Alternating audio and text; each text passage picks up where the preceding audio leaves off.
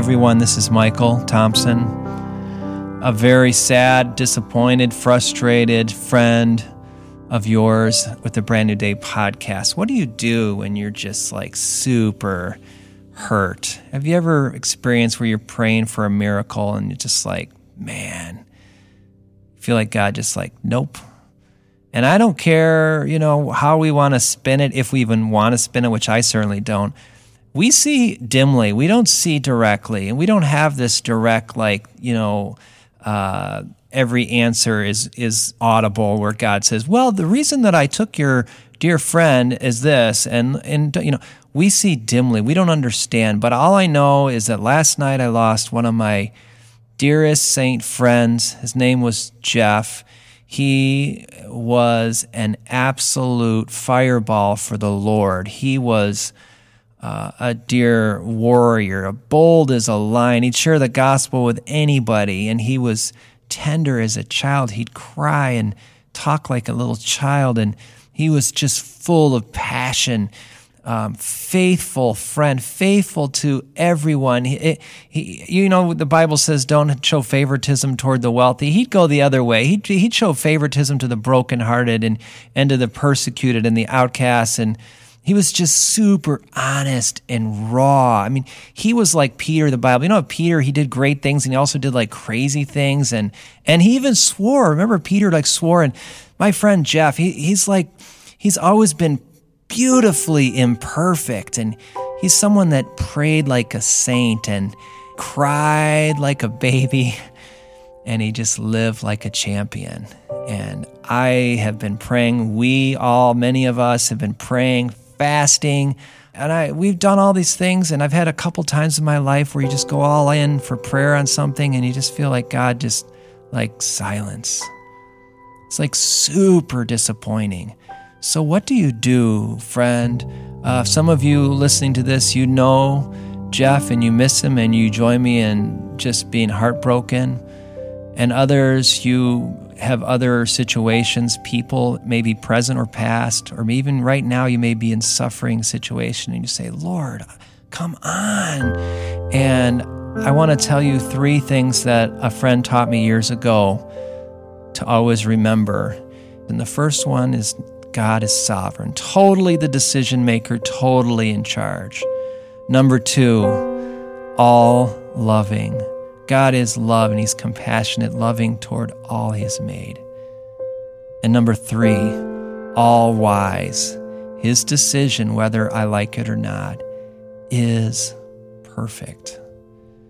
I can be frustrated, maybe even angry, but I'm frustrated and angry at a perfect decision from an all powerful, infinitely loving God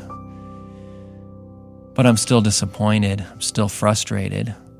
So, what do you do with that? Well, a couple of things that I do. First of all, I determine during and before heartache that I will be close to God. I will not turn my back on Him. Either He is or isn't my comforter. Either He is or isn't our hiding place. Either He is or isn't our rest, our only hope our song, and our answer, our way, our truth, our life. Either He is the Prince of Peace or He's not.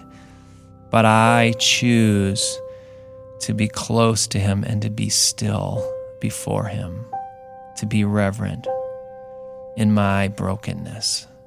But I also choose to be real.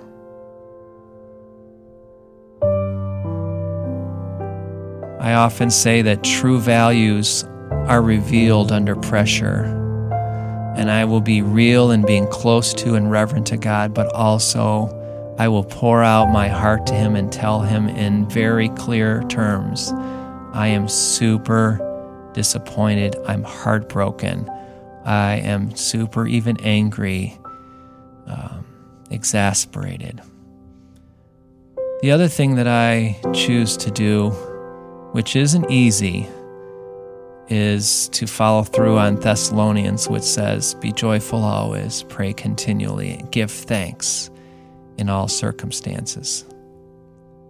Corrie ten Boom was a, a lady who was uh, in a concentration camp, a Nazi concentration camp, and she uh, and her sister endured horrible things. They were losing family members and they were suffering. And when they would suffer, Corrie's sister would say, Hey, let's be joyful, let's pray. And Corrie used to get so upset and so frustrated with that. And but then her sister somehow would persist and say, We can thank God for this and we can be joyful about this. And aren't you glad that you're not the oppressor and instead you're the one that knows the Lord and blah, blah. And, and it would just change um, somehow, even though it was still hard. And it certainly brought honor to God. So that reminds me of a psalm that I want to share with you. Psalm 84 is a psalm that I know that my friend Jeff would just uh, love to have read, would weep through, and um, and it basically just talks about one key point. I mean, there's many things, but the point I want to bring to you is a little verse halfway through, and it says this. It says, "As they, meaning the believers, as they pass through the valley of weeping or the valley of Baca, they make it a place of springs." When God's people go through really, really tough places, somehow even life follows them and they're able to see uh, life in the place of weeping. So here's excerpts from Psalm 84.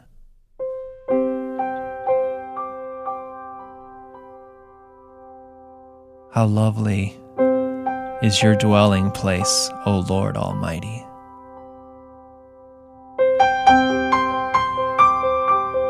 My soul yearns, even faints for the courts of the Lord.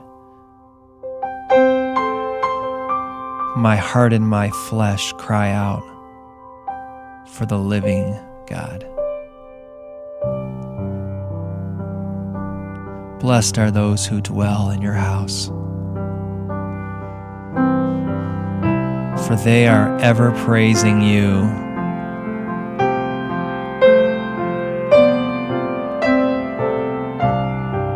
Blessed are those whose strength is in you, who have set their hearts on pilgrimage. As they pass through the valley of weeping, they make it a place of springs. They go from strength to strength. Till each one appears before God in Zion.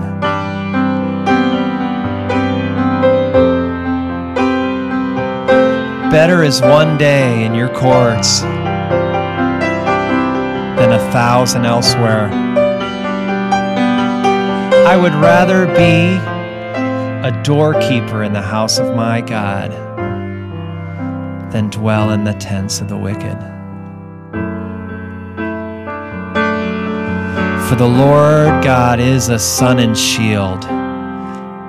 The Lord bestows favor and honor. No good thing does he withhold from those whose walk is blameless. O Lord Almighty, blessed is the man who trusts in you.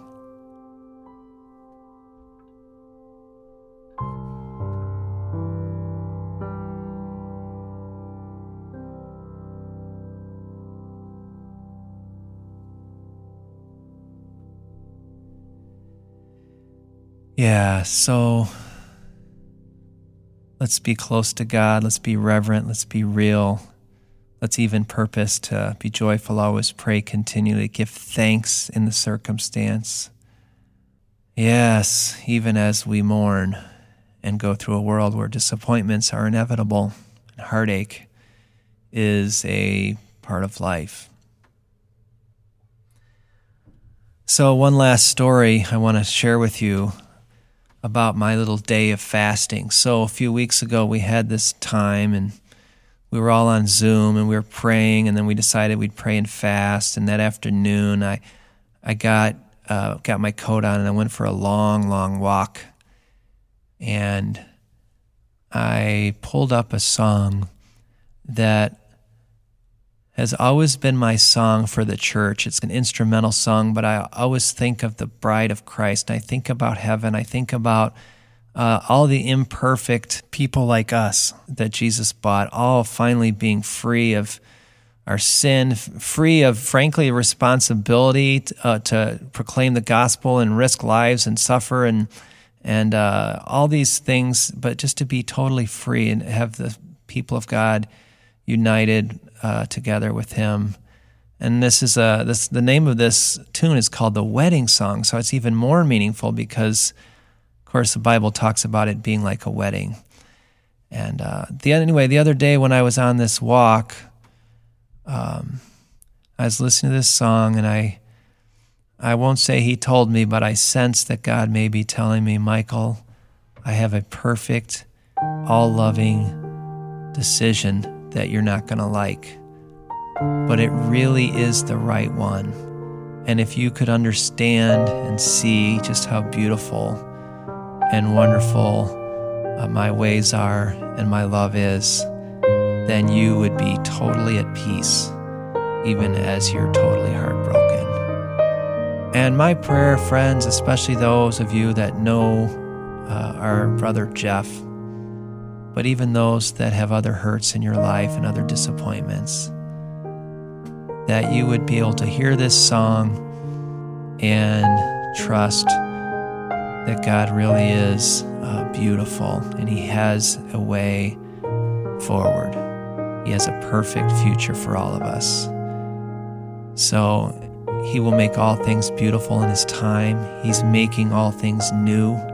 And as my dad often says, and rightly says, better days are coming. Even so, Lord Jesus, come and may the grace of the Lord Jesus be with his people. Amen.